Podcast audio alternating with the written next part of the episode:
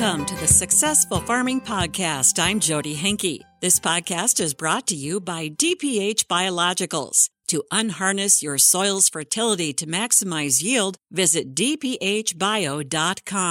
I can't imagine living miles away from the next human being with no way to communicate with them, but that was life in rural America during the 19th and early 20th centuries. Rob MacDougall is an associate professor of American history at Western University in Ontario, Canada, and is my guest today to talk about how those people found a way to solve their problem. Rob, barbed wire had not been invented very long by the time people on the frontier decided that, hey, we can use this for more than just keeping cattle in place. How did barbed wire become linked up with the telephone?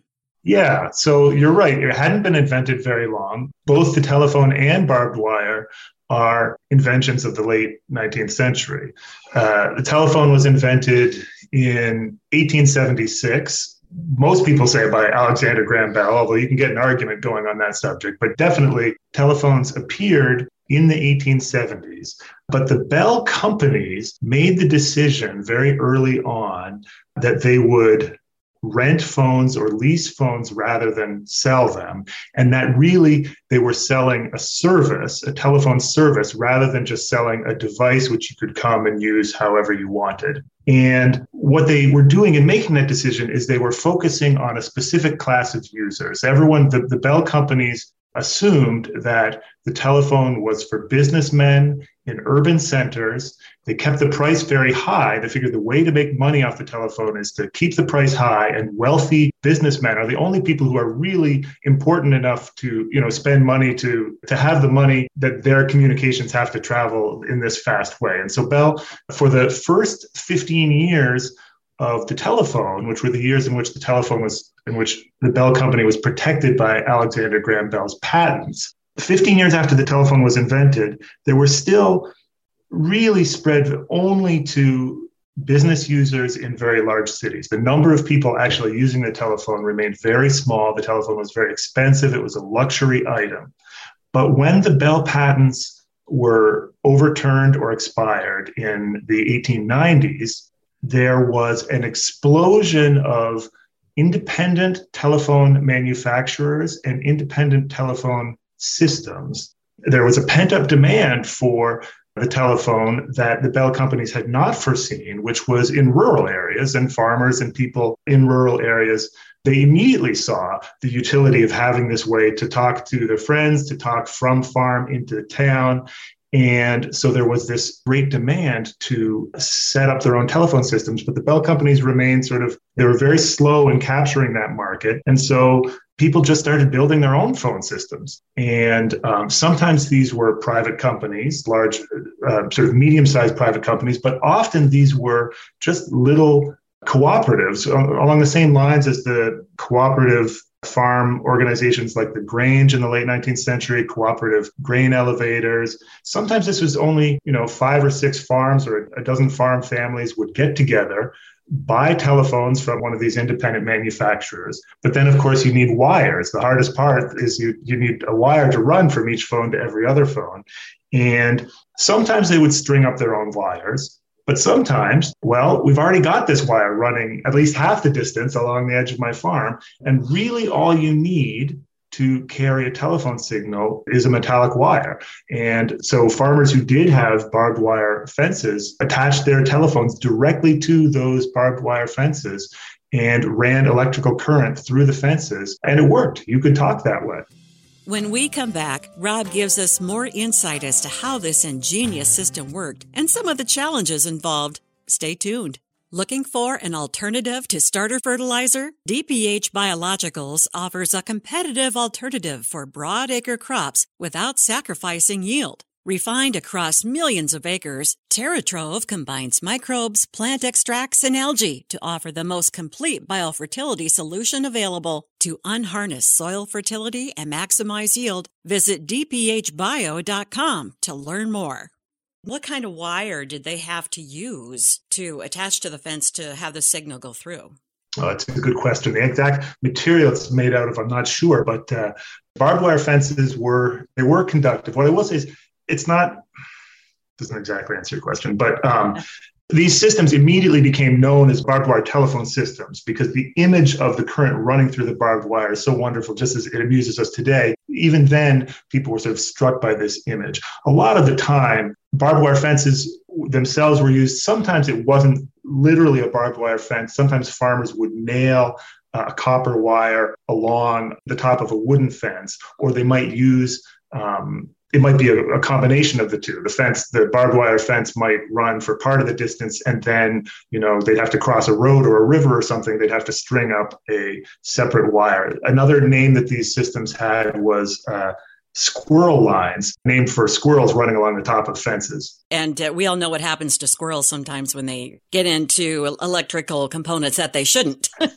well, yeah, and that's and you know, and these wires were not insulated you know, without getting too deep into the technicalities. Of course, an electrical circuit requires electricity to go in two directions. And so, what the Bell Company was doing in the cities was running double wire. So, a wire would run from me to you, and then another wire would carry that circuit back. But you could cut your wire costs in half by simply grounding it into the earth and letting the the earth carry the current back. That's what the farmers did.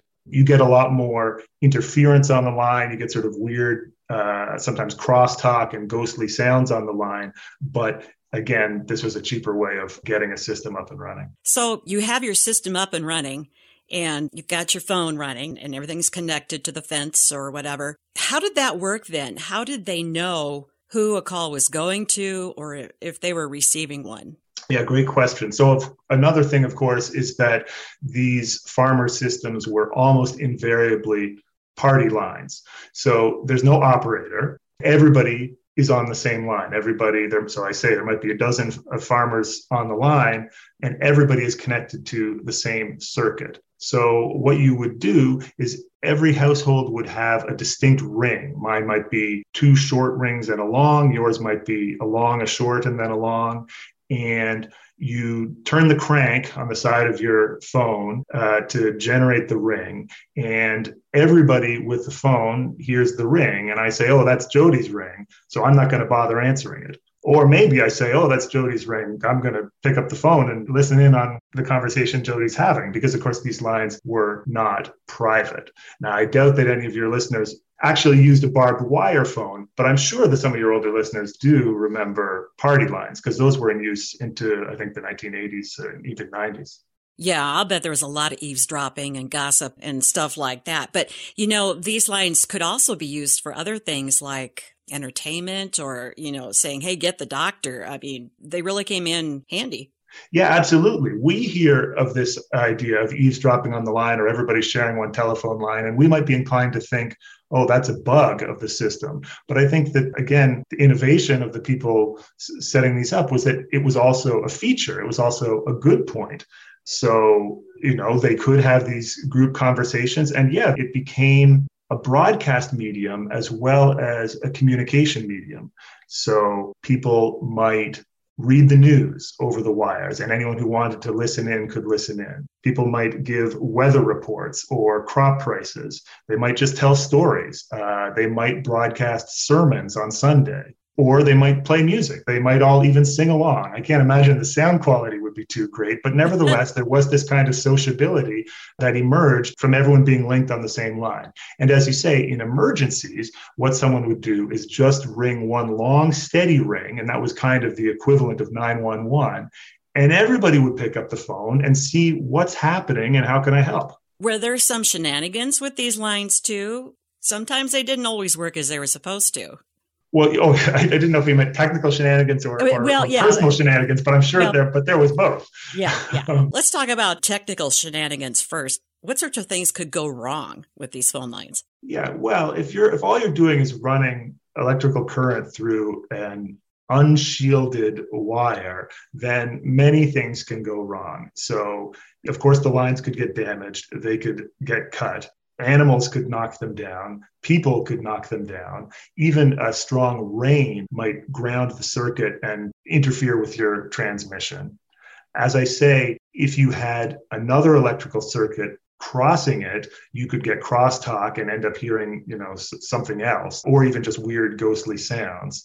Um, the weather you know, ice and snow would often take down these lines. So, you know, these were not 100% reliable, and there was a lot of work involved just in you know fixing up the lines. And how these how these mutual systems usually worked is that everybody was responsible for maintaining their own section of the wire. Okay. And then of course the shenanigans. Intentional damage to the wire. Intentional damage to the wire intentional misuse of the phone. I think as i say the telephone's invented in 1876 and i think the you know the prank phone call is invented in 1877 it doesn't take long for people to start misusing technologies since they were spread so far apart, the feeling of loneliness was common in rural areas. When we come back, Rob talks about how this invention helped to keep people connected. Stay tuned. Looking for an alternative to starter fertilizer? DPH Biologicals offers a competitive alternative for broadacre crops without sacrificing yield. Be sure to check out the interview with DPH Biologicals at Ag News Daily to learn more about their complete biofertility platform, TerraTrove. To unharness soil fertility and maximize yield, visit dphbio.com to learn more.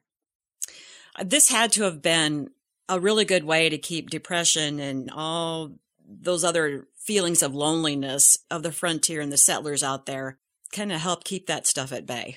Yeah, there's a lot of talk. And that this period, the late 19th century, early 20th century, is a time when the center of gravity in population is really shifting from rural areas to urban areas and there's a lot of anxiety among rural people about you know keeping people on the farm and the isolation of the farm and so there was a great deal of talk about just that the way that the telephone helped to break up the isolation of farm life uh, helped to create community helped to connect people and again you know the party line works well in doing just that.